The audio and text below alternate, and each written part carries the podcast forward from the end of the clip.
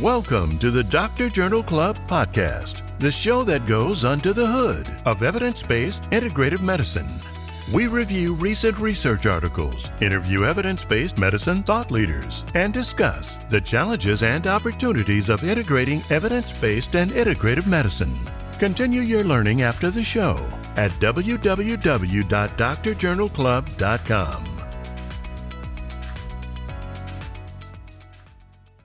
Please bear in mind that this is for educational and entertainment purposes only. Talk to your doctor before making any medical decisions, changes, etc. Everything we're talking about, that's to teach you guys stuff and have fun. We are not your doctors. Also, we would love to answer your specific questions on drjournalclub.com. You can post questions and comments for specific videos, but go ahead and email us directly at josh at drjournalclub.com. That's josh at drjournalclub.com. Send us your listener questions and we will discuss it on our pod. Hello and welcome to another super speedy summary. This is your host, Dr. Joshua Goldenberg. Today we're going to talk about the Mind Diet trial for dementia. So, this was a, a study that came out in the New England Journal of Medicine in 2023. Of course, Alzheimer's is like the worst, um, and we really don't have much in terms of treatment or prevention um, at all. at least that's any good. And so anything we could do would be helpful. Um, now, we have all these observational studies and some suggestive data that diet may be associated, right? That people that have a quote unquote better diet or a more Mediterranean like diet or a DASH like diet, which is the diet for um, originally developed for hypertension, um, they may have improved cognition um, uh, compared, to, compared to those that don't follow these types of diets. So, uh, what happened was with the Mind diet, they designed a diet that's primarily based around the Mediterranean diet and the DASH diet, with a few other things that have been found.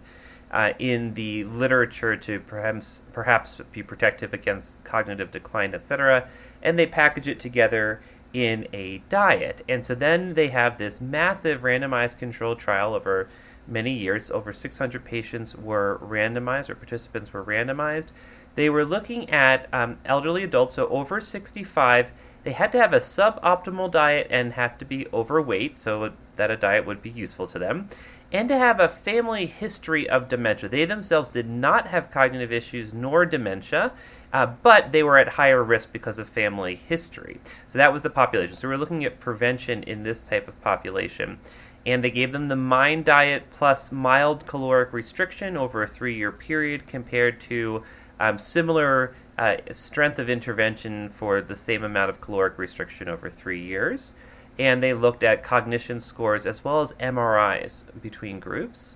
And what they found was that the Mind Diet trial improved in their cognition by 0.2 standardized cognition units, and the control group com- uh, increased as well by uh, somewhat similar. The difference was essentially minuscule. Their um, the confidence interval there and the p-value being over 0.05 tells you, of course, that that difference is not statistically significant, and I would highly doubt it would be clinically significant as well. They also looked at uh, MRIs which were also similar between two groups. So, guidance for in this large randomized controlled trial, very well conducted, guidance for a sort of Alzheimer's prevention specific diet, this MIND diet, did not seem to uh, lead to difference in cognition or MRI brain um, imaging. Uh, at least over a three year period uh, when following this diet compared to following a similar recommendation schedule for general uh, caloric restriction. Uh, Dr. Adam Sadowski goes into great detail in the basic and in depth level of this video, so go ahead and check those out. If you have any questions, of course, reach out to us. We'll see you next time.